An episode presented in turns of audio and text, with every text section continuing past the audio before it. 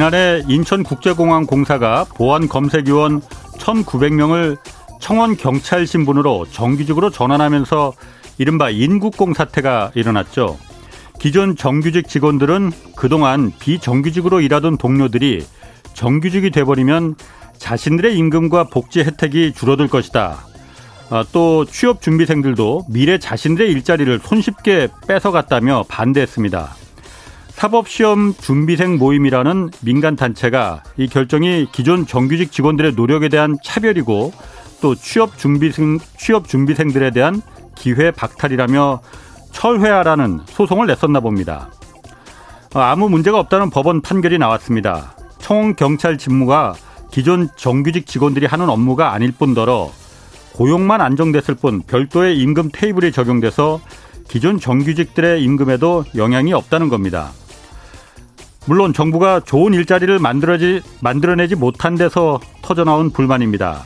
콩 한쪽이라도 나눠 먹으려면 최소한 콩이 한쪽은 있어야 할 테니까요. 그렇다고 해도 누가 더 불행해져야 하는가를 두고 싸우는 이 왜곡되고 착취적인 노동 구조를 그대로 안고 갈 수는 없습니다. 안녕하십니까. 경제와 정의를 다잡는 홍반장, 저는 KBS 기자 홍사원입니다. 홍사원의 경제쇼 출발하겠습니다. 유튜브 오늘도 함께 갑시다.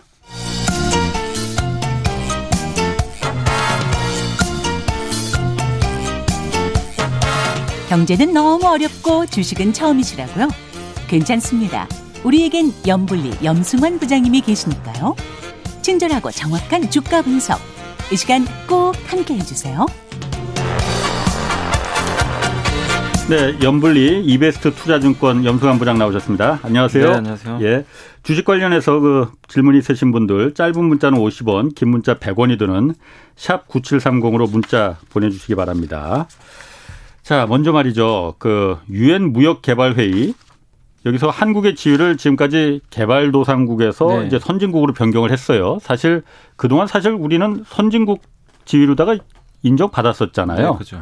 네. 근데 어쨌든 이게 공식적으로 선진국으로 변경됐다고 하는데 이게 네. 어떤 의미가 있는 겁니까? 그러니까 이게 뭐 유엔 무역 개발의 뭐 일명 웅크타드라고 하더라고요. 예. 이제 그렇게 불리는데 예. 거기에 이제 네 개 그룹으로 나눠져 있는 걸로 알고 있고 예. 개도국이 포함된 게 이제 A 그룹, 선진국이 B 그룹이고 예. 중남미 국가가 이제 C 그룹, 예. 러시아가 러시아 러시아는 이제 동국권 국가들이 D 그룹인데 이게 어떻게 보면 그동안 64년 1964년 만들어진 뒤에 예.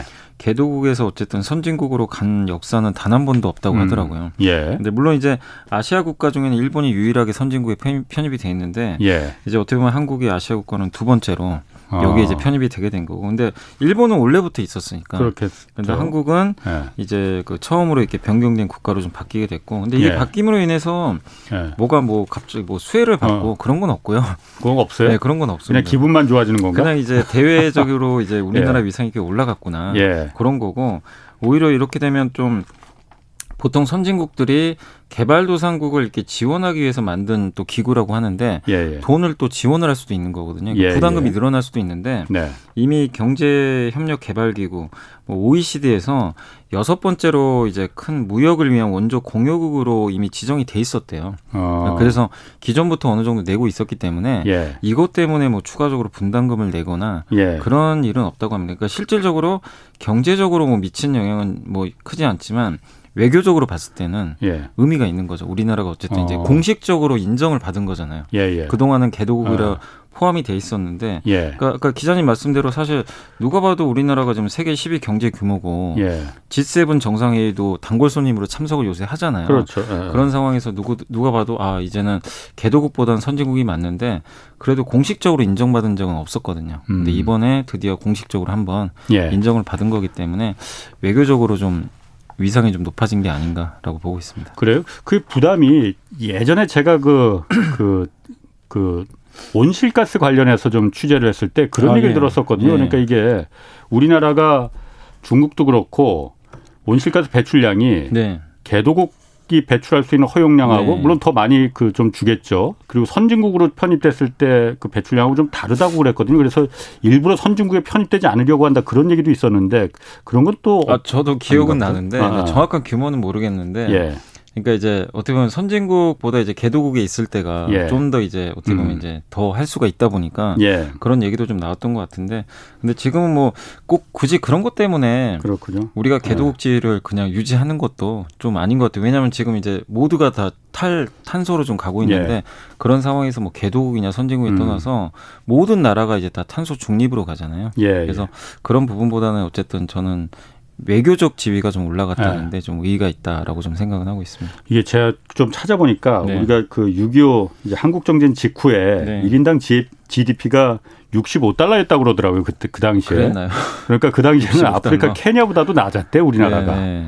근데 지금 이제 3만 2천 달러까지 올라간 거잖아요. 그죠 엄청난 성장이죠. 그렇죠. 참 진짜. 3만 2천 달러면 뭐 거의 그러니까. 예, 대단합니다. 진짜. 자, 예. 근데 이게 그 한국 지위가 이제 그 유엔 무역 개발 회의에서는 우리를 이제 선진국으로 변경을 했는데 이게 MSCI 또 선진국 지수라는 게 있다고 해요. 네, 있습니다. 모건 스탠리에서 뭐 이거 네. 하나 봐요. 그러니까 이게 전 세계에 어. 이런 이제 우리나라 코스피 지수가 있잖아요. 예. 예. 그러니까 미국의 다우 지수, 뭐 나스닥 그것처럼 예. 전 세계 또 이런 지수를 만들어 놓은 회사가 하나 있어요. 이 모건 스탠에서 이거 만들어 놓은 전 거예요. 세계 지수라는 게 뭘 말하는 거예요? 그러니까 이제 그 MSCI라는 지수가 있어요. 예. 지수 안에 그러니까 우리나라도 보면요. 예. 코스피 지수 안에 뭐 코스피 뭐 예를 들면은 뭐 거기에 전기전자도 있고 아, 아. 업종별로 되게 다양하잖아요. 예, 예. 그러니까 MSCI 지수 안에도요. 예. 이게 분류가 돼 있어요. 아. 그 안에도 업종도 있고요. 예. 그다음에 뭐 아시아면 아시아 이런 예. 것도 있고. 근데 MSCI 지수 안에 가장 대표적인 게세 예. 개로 나눕니다.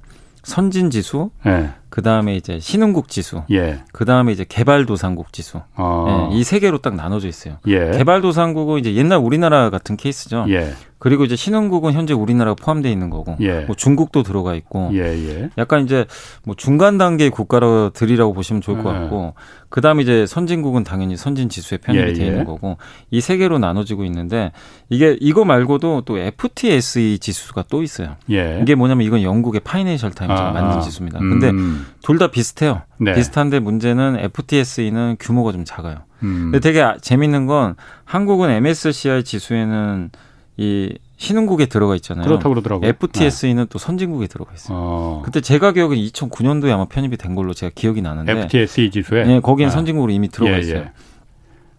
근데 왜 MSCI에 들어가야 되냐면 자금 규모 차이가 FTSE를 추정하는 자금보다요. 예. MSCI를 추정하는 자금이 4배가 많습니다.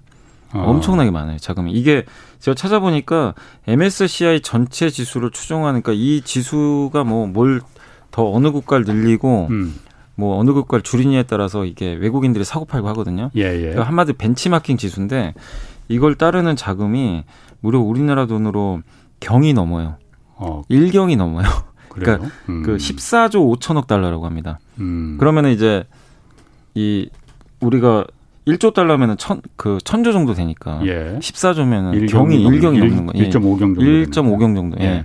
그 정도 돈이니까 막대한 돈이잖아요. 이 예. 돈들이 이 지수 따라서 그냥 왔다 갔다 하는 거예요. 어. 그러니까 우리나라 기관 투자자가 코스피 200에 뭐 어느 기업이 시가총액 올라가면 더 사고 예. 떨어지면 팔잖아요. 예. 그거랑 똑같은 거죠. 추정을 어. 해가지고. 근데 왜 이게 중요하냐면 MSCI 그 선진 지수 가 아니라 예. 그러니까 신흥국이 아니라 우리나라가 선진 지수에 편입이 되잖아요. 예. 외국인 자금이 그냥 기본적으로 62조가 들어온다고 합니다. 그러니까 선진국 지수로 편입이 되면은 외국인 자금이 들어온다. 62조를 그냥 사게 돼 있는 거죠. 사게 된다는 게 무슨 말이에요? 그러니까 그만큼 규모가 커지니까. 아, 아. 우리나라는 신흥국에서 비중을 아, 차지하고 있잖아요. 예, 예. 근데 신흥 그 그러니까 편입된 플레이그라운드가 다 예, 달라진다 바뀌어요. 이제 예. 큰 판으로. 네, 그러니까 저기 뭐 예를 들면 학교로 치면 아이비리그로 가는 거죠. 뭐 어떻게 보면 아. 예, 약간 이제 그런 느낌. 그래서 가는 게 유리하다는 유리한 거군요. 거죠. 그러니까 물론 우리나라가 신흥국에서 빠지잖아요. 아, 예. 빠지면 매도가 나옵니다. 처음에는. 예, 예. 당연히 이제 여기 우리나라가 여기 없으니까 예. 추정하는 자금이 빠져나가는데 대신에 선진국으로 들어가는 순간 이제 62조 원에 달하는 자금이 음. 주- 이제 더 들어오는 거죠. 지금보다는. 아니 그러면은 그 판이 큰 판으로 이제 좀큰 음. 판으로 가서 그, 네. 그 이제 우리 그죠, 그죠. 주식 시장이 좀 활약을 하는 건 이해가 네. 도움이 된다는 게 네. 이해가 되겠는데 아니 우리 시가총액이 세계 8위라면서요. 네, 그런데 8위. 왜 우리가 신흥국에 들어가 있는 거예요? 그러니까 저도 이게 좀 답답한데 그러니까 FTSE는 이미 편입이 돼 아, 있잖아요. 그러니까. 그러니까, 근데 MSCI에서 요구하는 게 몇 개가 있대요. 예. 여러 개가 있는데 이제 그 중에서 이제 전문가들이 얘기하는 가장 큰 문제가 뭐냐면요. 예. MSCI가 제일 요구하는 게 우리나라 외환 시장을 24시간 개방하라는 거예요. 개방을 우리, 하라고. 네, 우리나라는 지금 외환 시장이 아시겠지만 아침 9시에 시작해서 그렇지. 어. 3시 한 오후에는 40분인가 끝나죠. 45분 정도에 끝나거든요. 예. 그리고 닫잖아요, 문을. 음. 그래서 이제 외국인들이 그거를 하고 싶으면은 뭐 싱가포르라든가 예. 뭐 역외 환율 시장 가서 거래를 해야 되거든요. 아, 실제 가서. 거래는 예. 아니죠, 사실은 예, 어떻게 보면. 예. 근데 외국인들은 이제 다른 나라처럼 선진국처럼 24시간 개방을 하라는 거죠. 거래할 음. 수 있게.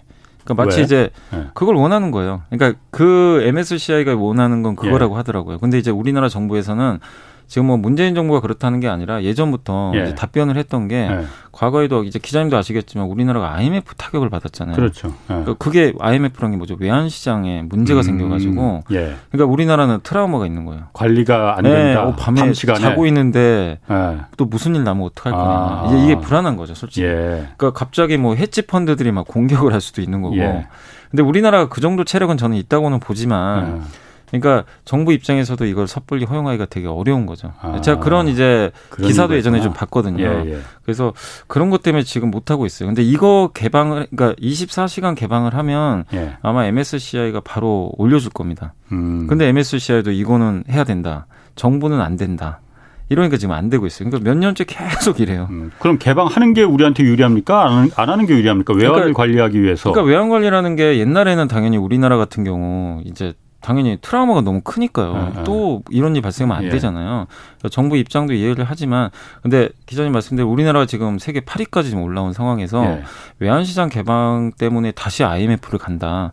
이렇게 너무 걱정할 필요는 저는 없다고 보는 제 개인적으로는. 왜냐하면 예, 이제 예. 우리나라는 이미 덩치가 음, 음. 커졌고 네. 다른 뭐 일부 헤지펀드들이 그거를 뭐 진짜 공격을 해가지고 음. 그 정도로 휘둘릴 나라 같으면 우리나라는 사실 선진국이 뭐 아니죠. 그렇죠. 예, 덩치가 작다는 얘기니까. 근데 그런 것들을 만약에 그 하게 됐을 때는 만약에요. 예. 그럼 뭔가 뭐 제도적 보완 장치를 또 마련을 음. 해야 되겠죠. 사실은 뭐 그냥 뭐 어떤 이제 뭐 규제가 있을지는 모르겠지만 그래서 가장 원하는 거는 좀 그런 것 같더라고요. MSC 표면적으로 뭐 공매도 금지해서 뭐 공매도 1년 동안 금지했잖아요. 예. 그것도 뭐 얘기가 그 얘기도 나오는데 있긴 있더라고요. 근데 그거는 아. 사실은 그 전부터 공매도 계속. 했었는데요. 아니 그러면은 예. MSCI 지수에서 우리가 선진국 지수로 편입이 되면은 아까 말씀하신 대로 판이 커지니까 한 62조 원 정도의 최대 예, 최대 예, 62조 정도의 예. 그 외국 자본들이 이제 들어오면은 네. 우리 주가 지수를 좀 이렇게 끌어올릴 수 있는 동력이 될 수도 있겠네요. 그럼요. 일단 왜냐하면은 62조면 지금 지금 개인 투자자들이요 작년에 예. 작년 한 해 동안 60조 샀거든요. 아하. 작년 한해 한해 예, 동안. 근데 외국인들은 반대로 거의 한 2, 30조를 팔아버렸어요. 예. 근데 반대로 지금 개인들 계속 사잖아요. 예. 근데 여기에 외국인들이 붙는다고 생각을 해보세요. 예. 주가 지수는 예. 4천 넘길 가능성도 굉장히 커지고 음. 한 가지가 뭐, 더 있는 게 뭐냐면 일단 선진국 지수로 이제 편입이 되면 예. 그 외국계 자금도 들어오지만 우리나라가 좀 피해를 보고 있는 게 뭐냐면 신흥국 지수에 자꾸만 누가 들어와요. 이 개발도상국에 있는 예, 예. 나라들이요 예. 한 번씩 들어옵니다. 예. 들어오면은 여기 지금 정해져 있잖아요. 딱 그 파이가. 파이가. 아. 그럼 우리나라 비중을 줄여야 돼요. 무조건. 아. 근데 아직 누가 중- 들어오면은 네. 근데 아직 중국도 다 아. 안 채워졌어요. 아. 중국이 너무 크니까 중국이 예. 들어왔는데 중국도 이제 규모를 다 채워 넣어야 될 거 아니에요. 예. 근데 그걸 단계적으로 해요. 근데 중국이 그러면 들어올 때마다 조금씩 예. 늘릴 때면 우리나라에서는 매도 폭탄이 나와요. 그렇군요. 예, 그러니까 그런 좀 수급적인 이슈도 있어서 편입이 되는 게 시장에는 좋죠. 그렇겠군요. 예. 송정근님이 아까 그 관련해서 이거 물어봤거든요. 선진국 편입 시에 예. 그 아까 유엔 개발 무역 예. 개발에 의해서 선진국 편입 시에 탄소 배출권을 줄여야 하는 부담이 들면서 관련주가 그럼 올라갈 수 있나요?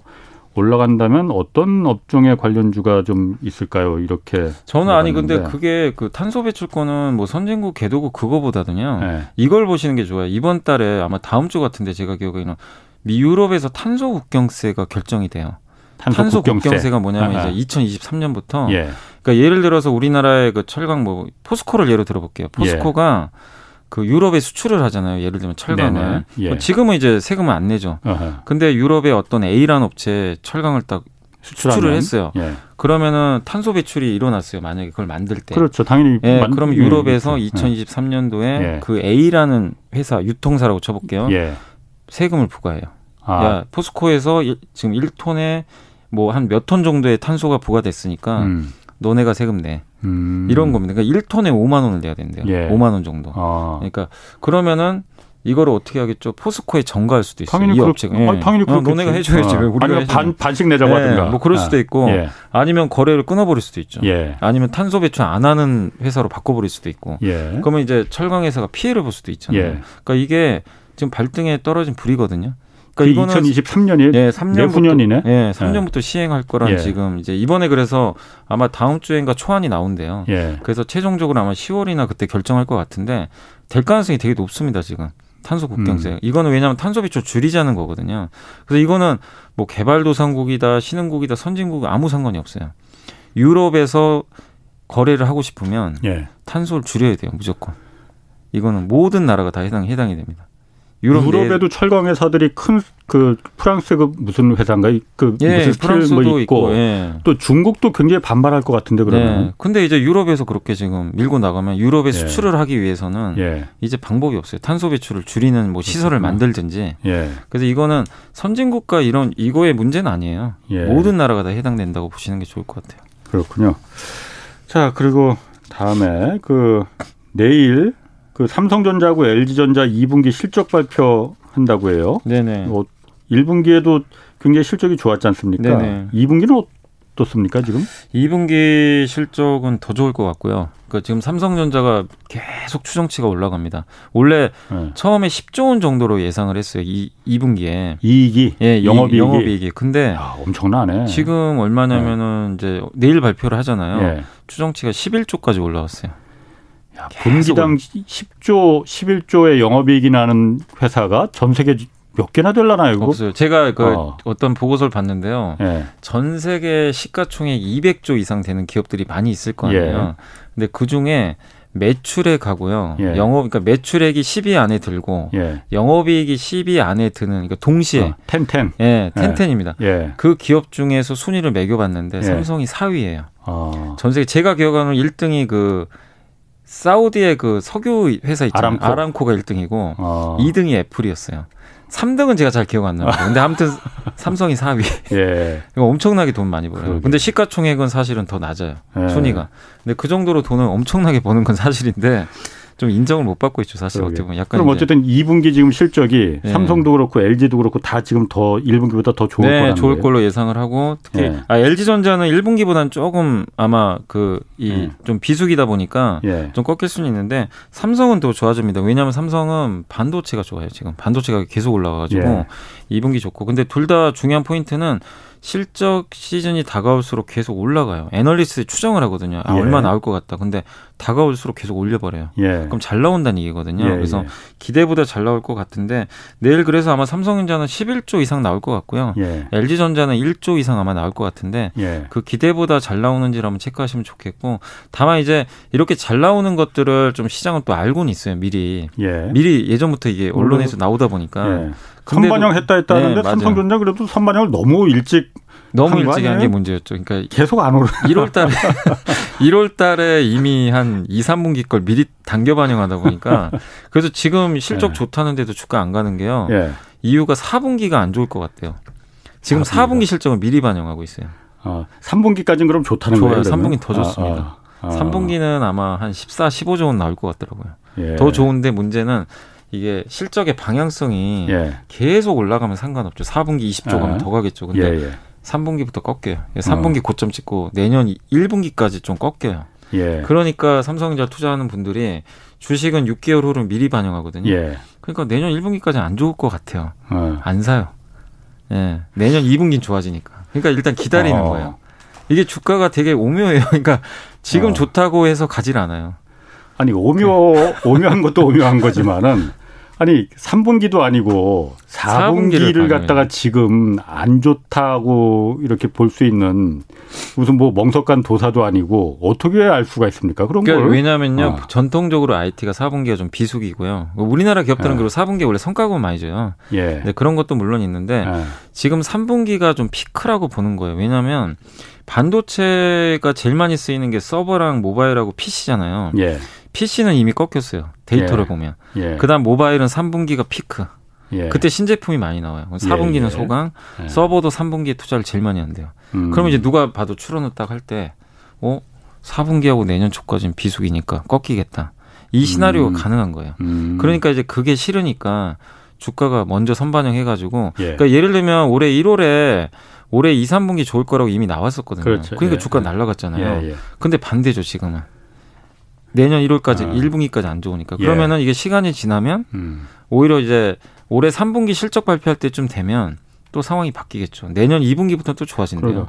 그 제가 지금 그걸 예, 물어보려고 예. 했어요. 그래서 그럼 한 3분기 정도 되면은 또 내년 한 2분기 좋아질 거니까 올해 3분기 정도에는 반영이 돼서 반영이 돼서 예, 올라갈... 올라갈 가능성도 있어요. 그러니까 이게 참 어려운 거예요. 그래서 오묘하네요. 네, 그래서 지금 주가가 빠진다는 아니에요. 이미 네. 반영했으니까. 네. 근데 오르는 폭이 제한적이라는 그렇구나. 거죠. 그런데 한 가지 더 있는 게 어쨌든 이재용 부회장님이 나올지는 모르겠어요. 뭐 사면 얘기도 있지만 우리 네. 모르는 거잖아요. 근데 만약에 사면이 되면 주가에 왜 긍정적이냐면 M&A 할 가능성이 좀 있어요. 시장에서 제일 원하는 어. 게 삼성전자가 좀 110조 원이나 현금 갖고 있는데 예. 어떤 액션도 안 하고 있어요 지금. 아. 왜냐하면 매물이 좀 있어요 반도체 세계적인 기업들 예, 예. 자동차 반도체. 예. 근데 그 회사를 인수하는 순간 매출액이 점프를 합니다. 예. 성장 나오잖아요. 예. 근데 아시겠지만 페이스북도 인스타그램 인수해가지고 예. 대박 났잖아요. 아, 아. 그러니까 미국 기업들의 스토리가 돈 가지고 M&A에서 다 이렇게 확장했는데 예. 구글도 유튜브 인수해서 그렇게 됐고 예. 근데 삼성전자는 사실 그런 게 별로 없었거든요. 그 이재용 회장이 없으면 그런 M&A가 못 하는 아니 거죠. 아무래도 어. 예. 어. 결정하기가 좀 우리가 상식적으로 생각해 봤을 때 어. 오너가 총, 예, 오너가 예. 없으니까 결정을 해줘야 예. 되는데 결정해 주니까 음. 그러니까 그렇게 근데 이거는 만약에 그렇게 된다면 M&A 결정을 해주면 주가가 한번 크게 급등할 가능성은 분명히 그렇군요. 있습니다. 왜냐하면 매출 성장이 나올 수가 있거든요. 예. 그게 좀 모멘텀인데 그건 한번 좀 지켜봐야 될 것 같아요. 뭐 우리가 예측은 하지만 알 수 없는 거니까요. 네. 자동차는 어떻습니까? 조금 전에 뉴스에도 뭐 반도체가 여전히 부족해서 뭐 해외 공장도 지금 뭐 그 라인 중단되고 그랬다는데 실적은 어떻습니까? 현대차, 기아차. 어, 역대급 실적 나올 것 같습니다. 아니 반도체 네. 부족 이렇게 부족하다는데 왜 또 거긴 또 역대급 실적이에요? 아니, 그러니까 생산을 네. 완전히 못한 게 아니라요. 일부 감산을 좀 했잖아요. 예. 근데 왜냐하면 자동차 회사들은 지금 서로 신차를 살려고 난리들인데 예. 그 중고차 가격이 올라갔잖아요. 그렇죠. 예. 근데 그래서 비싸게 팔아요 차를. 아 차값이 차 올라... 값이 올라가요. 할인을 안 해주겠구만 안 그러면은. 그리고 그런 이제 마케팅도 안 해요. 예. 비용 부담이 없어요. 그리고 아. 미국에서 딜러망을 통해서 통해서 판매하는데 딜러들한테 예. 돈을 많이 안 줘요. 예. 안 줘도 돼요. 차를 서로 살려고 하니까 굳이 뭐 제발 저희 차 좀 팔아주세요 이럴 필요가 없는 거죠. 저 기사 보니까 네. 요즘은 차 사려고 하는 사람들이 오히려 인기 없는 차를 산다고 그러더라고. 그래야지 빨리 탈 수 있으니까. 그럴 수도 있습니다. 인기 있는 차는 올해 신청해봤자 지금 신청해봤자 네. 어차피 올해 안에 못 받는다는 거. 6개월 정도 걸린다고 네. 하더라고. 인기 있는 차고. 그리고 네. 이 자동차 회사들이 또 머리에서 쓴게 네. 인기 없는 차종을요 생산을 안 해요. 아. 반도체 없는 거 있잖아요. 어차피 예, 예. 똑같은 반도체 들어가거든요. 예. 그러면 예를 들면 소나타가 많이 안 팔렸어요. 생각보다. 아, 예. 소나타 거를 그랜저로 바꿔버리는 거죠. 아, 어차피 그 반도체가 그 반도체니까. 네. 근데 대신에 더 잘 팔리는 모델이니까 예. 훨씬 수익성은 좋아지겠죠. 음. 그래서 실적은 역대급으로 좋은데 근데 왜 이렇게 주가 또 이렇게 안 가냐. 예. 이유가 뭐냐면요. 이걸 이제 다 알고 있어요. 좋은 음. 거 알겠는데 이거 이상이 뭘 보여달라는 거예요. 지금 아. 시장은. 근데 어. 없어요 당장 뭐 보여줄 만한 게 어. 실적은 좋은데 어. 그래서 지금 주가가 사실 현대 기아차도 좀 재미가 없습니다. 아니 말이 나와서 그런데 음. 그러면은 그 반도체 부족 차량용 반도체 부족은 제가 2% 경제쇼 맡을 때부터 아마 이 얘기가 막 나온 것 같은데 예. 온 지금 어떻게 돼가는 거예요, 그거? 아니, 그러니까 정점은 지났어요. 정점 지났습니까? 예, 정점은 지났어요. 확실히 지난 예, 것 같아요. 예, 그거는 네. TSMC도 분명히 언급을 했고 예. GM 공장이 100% 가동 중단 들어간 아, 가동한다고 그때 다섯 개 공장 예. 이미 GM에서 발표도 했고 예. 그다음에 뭐 NXP라든가 세계적인 반도체 제조 그 자동차 반도체 회사들이 예. 생산량 늘린다고 얘기를 해버렸거든요 예. 공장 가동 정상화한다고 그렇기 때문에 피크는 지났는데 음. 근데 분명히 이제 자동차 회사들도 언급했던 게 내년 초까지는 정상화는 힘들대요. 그러니까 예전 수준으로 돌아가는 음. 거는 내년 상반기가 지나야 된다면. 어쨌든 피크는 지났다는 네, 게 중요한 거 아니에요? 지났습니다. 예, 아, 그렇구나. 7537님이 7월 주가 전망 얼마 정도로 보는지요 하고 연불리님의 예상치를 한번 좀 물어보셨거든요. 네. 저는 7월이요. 7월 정도면 3,400 정도. 는 7월에는 고점, 3,400 고점으로 정도. 본다면 저는 근데 어. 급등보다는 7월은 예. 저는 가을 정도에 좀 급등장 한번 예상하고 있고요. 예. 근데 지금은 왜냐하면 미국이 테이퍼링을 할까 말까 지금 고민하고 있거든요. 예. 발표할까 말까. 예. 그런 불안감이 아직은 남아 있어요. 근데 7월 말에 그거를 FMC가 열려요. 예. 그래서 그런 불안감이 아직은 남아 있으니까 상승을 하더라도 좀 제한적으로 상승하면서 예. 계속 그냥 저는 음. 7월 달은 그냥 왔다 갔다 하는 정도. 그렇군요. 예. 5374님이 우주 항공주가 계속 오르는데 지금 무슨 일 있나요? 지금 들어가려 해도 너무 고점 같아서요. 하고 물어보셨거든요. 근데 우주 항공주를 지금 들어가는 거는 조금 늦은 감은 있죠. 왜냐하면 음. 올해 1월에도 강했었고 예. 지금도 이제 올라가는데 왜 강한 거예요? 이유가 우주 뭐냐면은 항공주? 저는 두 가지 같아요. 그러니까 저번에 한미 정상회담에서 예. 그 고, 작년이었죠. 작년에 이제 고체 연료 쓸 수 있게 만들었잖아요. 아, 미사일 같은 미사일 예. 협정 그 예, 할때그 고체 연료 쓸 수 있게 했고 예. 이제 한 가지 더 있는 게 이번에 사정거리를 없애버렸잖아요. 예, 예. 사거리를 없앴으면 우리나라도 이제 이 우주 개발이 좀 예. 가셔야 되니까 그게 하나가 있, 있는 것 같고 그다음에 이번 주 제가 일, 일요일로 알고 있는데 미국의 그 괴짜라고 알려지신 분이죠 리처드 브랜슨인가요? 버진 갤럭틱이라는 우주 항공 회사가 하나 있습니다. 아, 그 예. 항공사가 있어요. 예. 그 회사가 그 회사 그 CEO가 예. 직접 우주로 나갑니다. 어, 우주선 여행하러 네, 우주 여행하러 어. 3분 동안 여행하고 온대요. 예. 무중력 상태 잠깐 경험을 하고 예. 돌아오는 시험 비행인데 예. 그게 하나 있고 그리고 그로부터 9일 후에 아마존의 제프 베이조스 CEO가 이제 사임을 하고 예. 자기 동생 태우고요. 또 한 명의 민간인 태우고 간- 가는 것 같더라고요. 태우고 예. 블루 오리진이라는 이제 그에서 만드는 우주선 타고 예. 로켓점을 쏴가지고요. 예. 역시 우주 비행하고 온다고 어. 하더라고요. 그러니까 뭐냐면 우주 여행 시대가 이제 열린다는 거죠.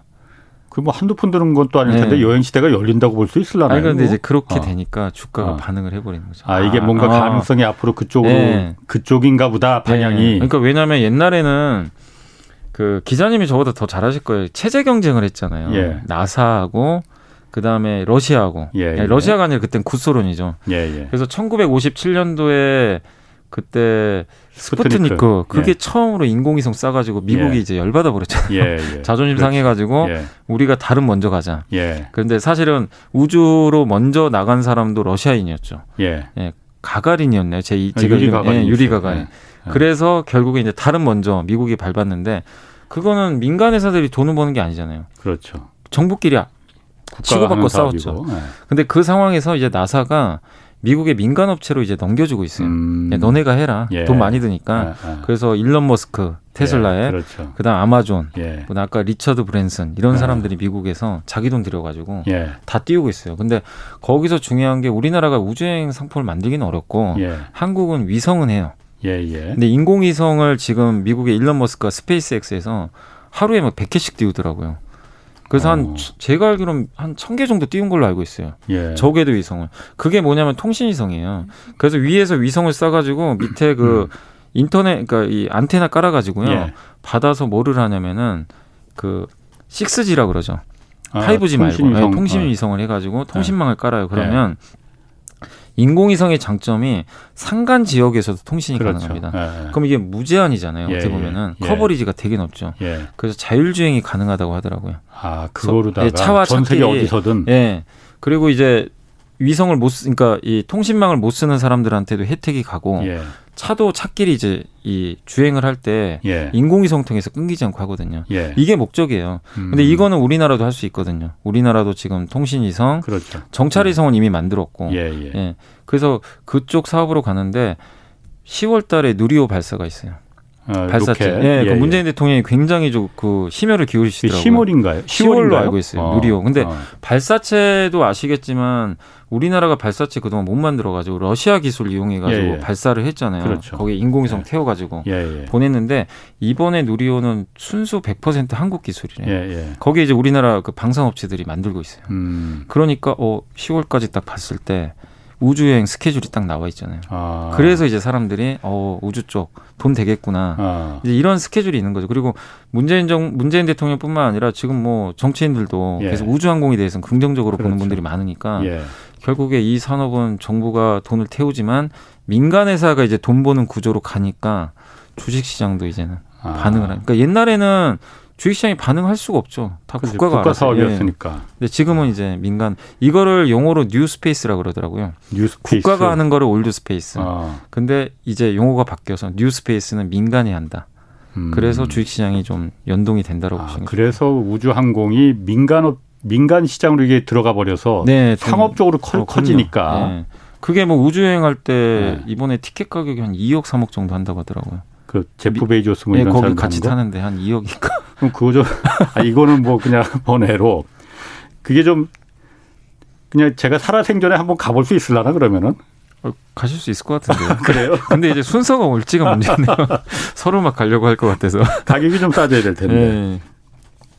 자 이번에는 그 새우가 고래를 삼켰다고 해요.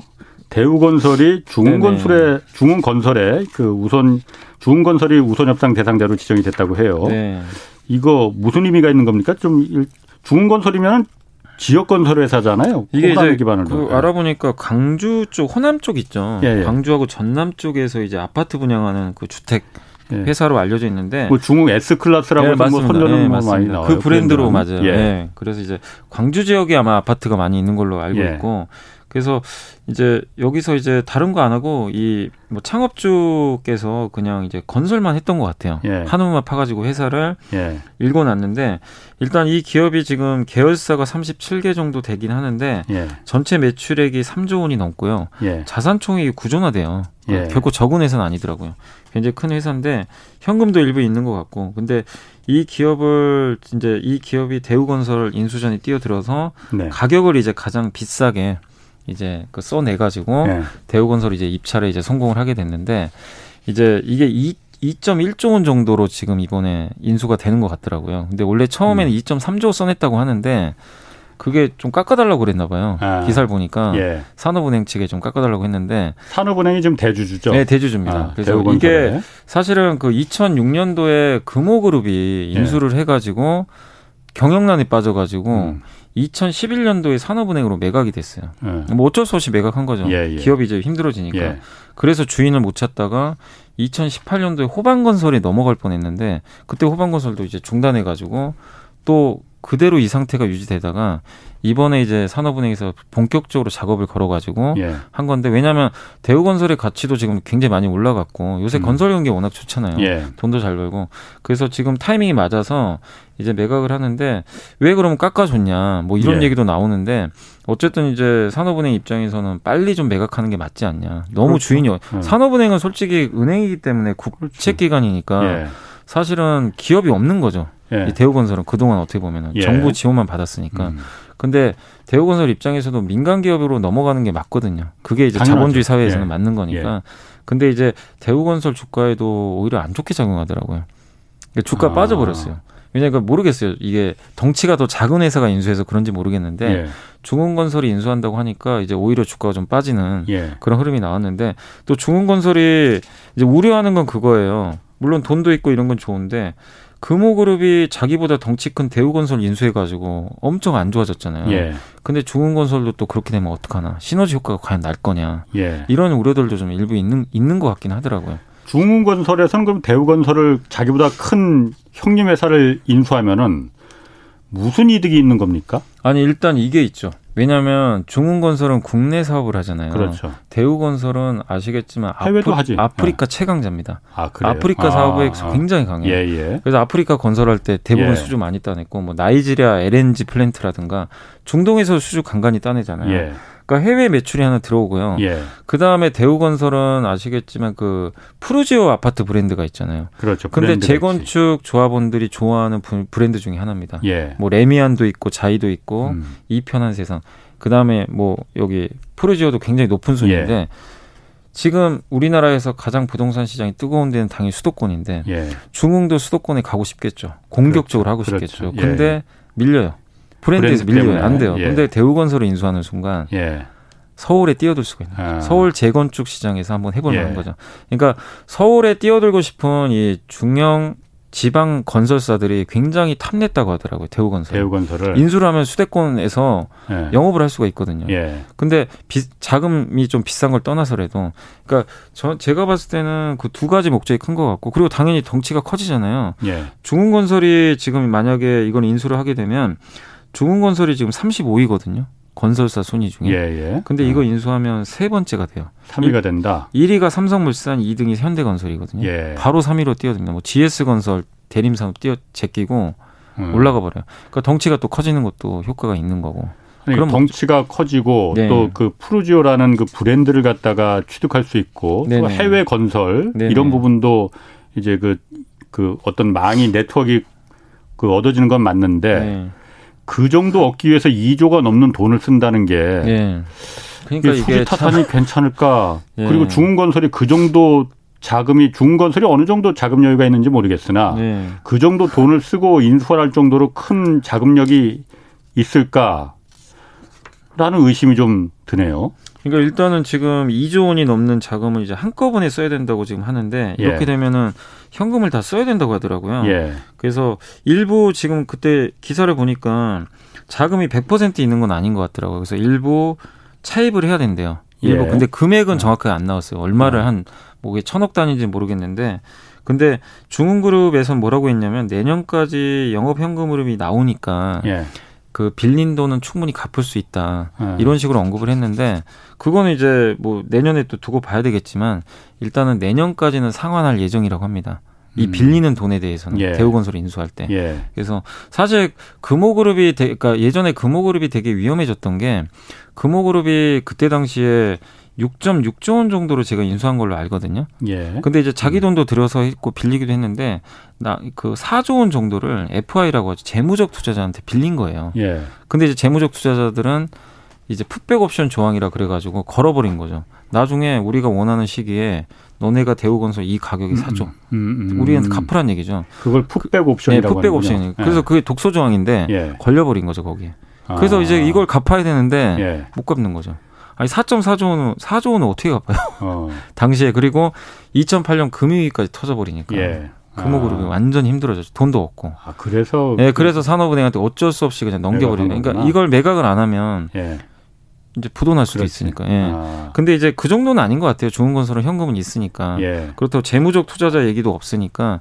근데 문제는 이제 관건은 내년에 과연 돈을 빌렸을 때 내년에 다 갚을 수 있냐. 이 관계자 얘기처럼. 예. 이거를 좀 지켜보셔야 될 것 같아요. 그렇군요. 근데 어쨌든 저는 대우건설은 중흥건설의 인수협을 떠나서 뭐 지금 돈도 잘 벌고 예. 뭐 건설. 경기가 워낙 좋으니까 산업은행이 뭐 계속 갖고 있을 이유는 없죠. 예, 그래서 예. 주인 찾는다는 개념에선 나쁠 것 같지는 않은데 일단 주가는 조금 실망을 좀 한 것 같습니다. 그러니까. 빠지는 거 보면. 제가 만약 대우건설 직원이라 하더라도 뭐 중흥건설을 뭐라 고 폄하하는 건 네, 아니고 예. 조금 더 우리보다 큰 그야말로 좀 그죠. 유명한 그런 네. 회사가 인수했으면 더 좋았겠다 이런 생각이 들 것 같아요. 아마 뭐 어. 현대건설도 있고 GS건설도 있고 많잖아요. 예, 근데 아마 거기가 인수하기 좀 어려운 거는 예. 또 독과점 문제가 있을 수도 있으니까 그렇겠네. 덩치 큰 회사들이 합쳐버리면 예, 예. 그래서 아마 이번에 못했던 거 아닌가 좀 추측은 하고. 있습니다. 자, 하반기에 이제 카카오뱅크하고 카카오페이 이거 공모주 대어로 꼽히고 있어요. 네. 마침 8889님이 카카오페이 이거 상장되면 미래 가치 어떻게 될까요? 장기 보유 의미가 있을까요? 하고 먼저 물어보셨거든요. 이거부터 좀 답해 주시고. 아니, 그러니까 저는 나가시죠. 이게 주주분들이 한번 냉정하게 판단해 보세요. 그러니까 카카오가 좀 다른 거랑은 다른 점은 예. LG 에너지 솔루션, 뭐 SK 이노베이션도 막 분할 막 얘기 나오는데 예. 그 기업들은 핵심 사업입니다, 다. 예. 그죠? 그러니까 배터리 사업은 LG화학의 핵심이고 그렇죠. 이노베이션도 정유보단 배터리잖아요. 예. 또 만도도 그랬어요. 만도도 핵심 사업이 자율주행. 예. 이걸 다 떨어 떼어내요. 예, 예. 그러니까 주가가 좀 많이 빠졌는데 카카오가 봤을 때 카카오의 핵심은 그냥 카카오톡이잖아요. 그렇죠. 이게 어. 이거는 분할되는 건 아니거든요. 예, 예. 그리고 나머지가 이제 뭐 카카오뱅크 이런 예. 것들이 이제 근데 문제는 뭐냐면 그러니까 핵심 사업은 아니다 보니까 분할을 해도 하고 상장을 해도 예. 시장에서는 뭐 다르지 않냐 예. 이런 평가를 했어요. 근데 이게 개수가 너무 많아요. 카카오 뱅크만 상장하는 게 아니라 저번에 게임즈 상장했죠. 그렇죠. 카카오 페이 있죠. 예. 카카오 엔터도 있고요. 그 다음에 또 카카오 페이지 웹툰 예. 하는 게 있고 그 다음에 또 카카오 모빌리티도 있어요. 예. 너무 많아요 계열사가. 아, 근데 이 기업들이 다 상장합니다. 차례차례로. 차례차례. 어. 그러면은 그럴수록 조금씩이라도 지분 가치가 떨어져요.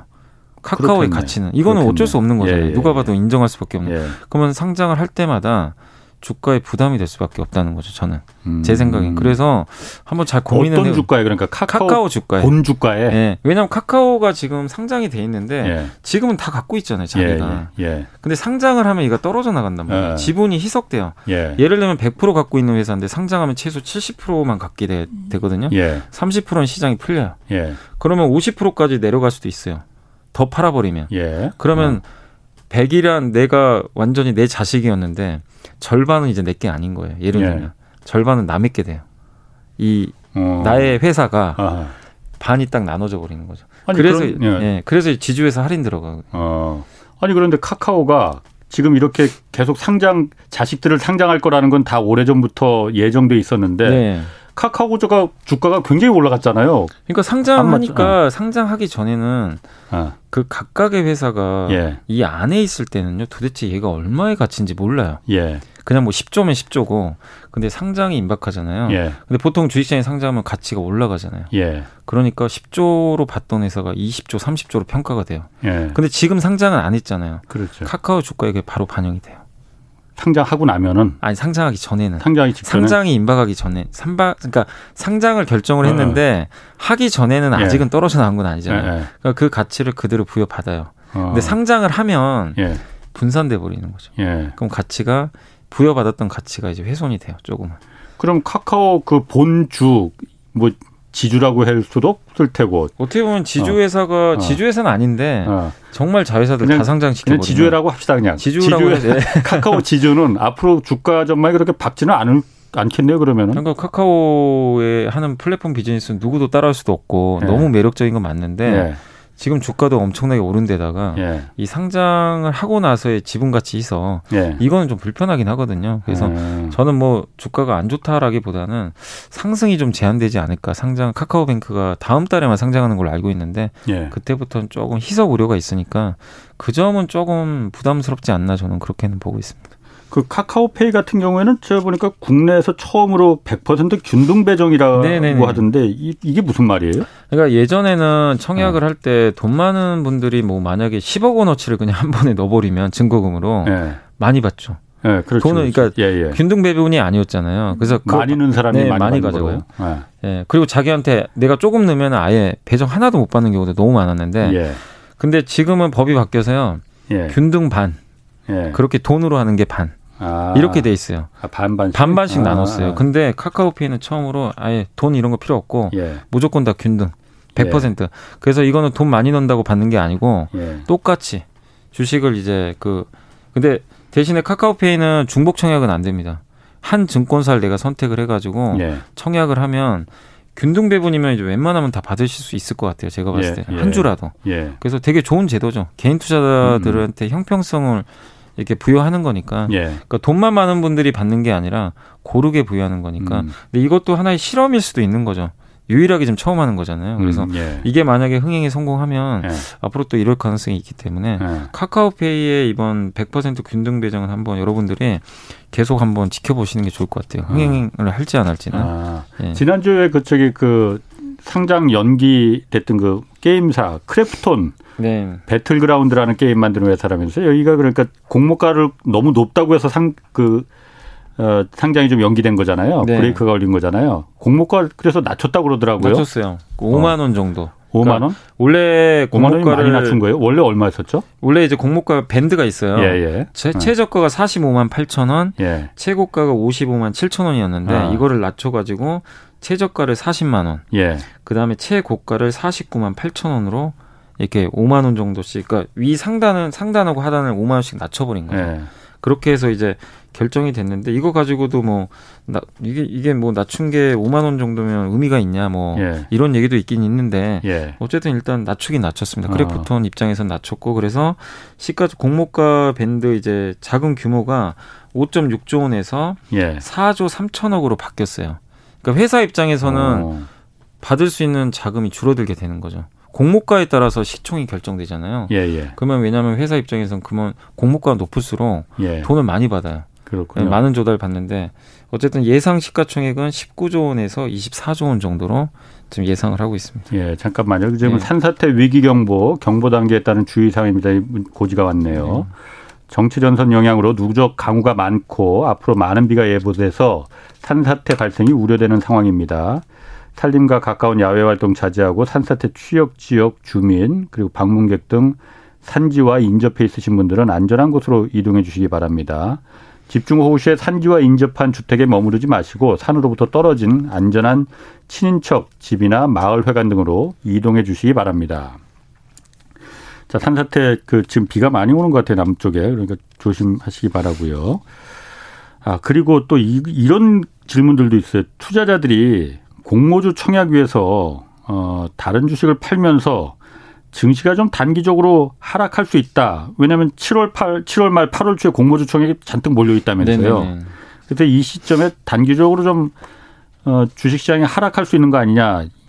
뭐 이런 진단이 있던데 이 점은 네. 어떻게 보십니까? 이건 뭐 충분히 가능하고요. 그러니까 흥행이 네. 얼마나 될지 모르겠지만 예. 청약 자금이라는 것도 한정돼 있으니까 만약에 내가 돈은 한정돼 있는데 어우 너무 카카오뱅크가 받고 싶다 이런 예. 분들은 가지고 있는 주식을 팔아버릴 수도 있거든요. 예. 그리고 팔고 공모주 청약했다가 나중에 다시 사겠죠. 예. 실제로 SKI 테크놀로지 공모주 청약하기 전에 시장이 좀 빠져버렸어요.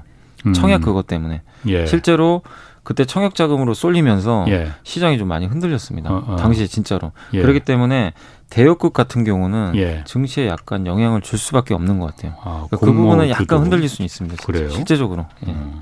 0369님이 설탕주와 식품주 전망을 어떻게 보시나요? 하고 물어보셨거든요.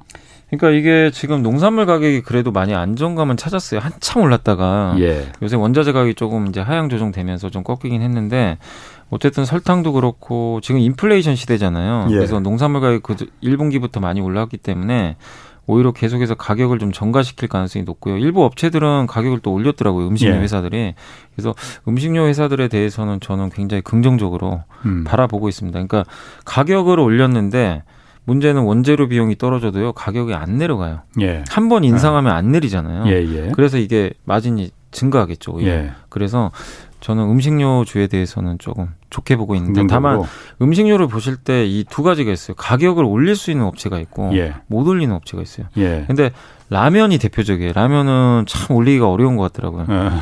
오뚜기가 예. 2008년부터 아직도 못 올려가지고 진라면 그대로 지금. 그러니까 좀 억울할 수도 있는데 예. 아니 남들 다 올리는데 왜 우리 아, 못 올리냐? 오른 것 같은데. 근데 라면 값을 못 올리는 이유가요. 예. 그러니까 이게 서민들 저항도 심하고, 예, 예. 그러니까 신라면 같은 거 못 올린대요. 아. 그래서 뭘 만들냐면 아시겠지만 신라면 블랙에 아. 그러니까 대신에 다른 제품을 만들어서 가격 올려버리는 거죠. 아. 근데 기존 제품 베스트셀러는 못 올린대요. 그래요. 이게 저항이 아. 되게 심한가 봐요. 아. 근데 당연히 당연히 라면 3사는 올리고 싶겠죠. 예. 그래서 올해 하반기에 올린다는 얘기는 있는데 워낙 쉽진 않은 것 같습니다. 예. 그럼 긍정적인 거에 반해서 그러면은 그 연불리님께서 보시는 지금 요즘 시기에 좀 안 좋은 종, 그 분야들은 어떤 게 있습니까? 그러면은 안 좋다기보다는 아. 이제 좀 지금 조 지금이 제일 좋은 걸 저는 좀 조심해야 된다고. 아. 항상 주식 투자할 때 예. 지금 최악인지 뭔지 항상 찾아보거든요.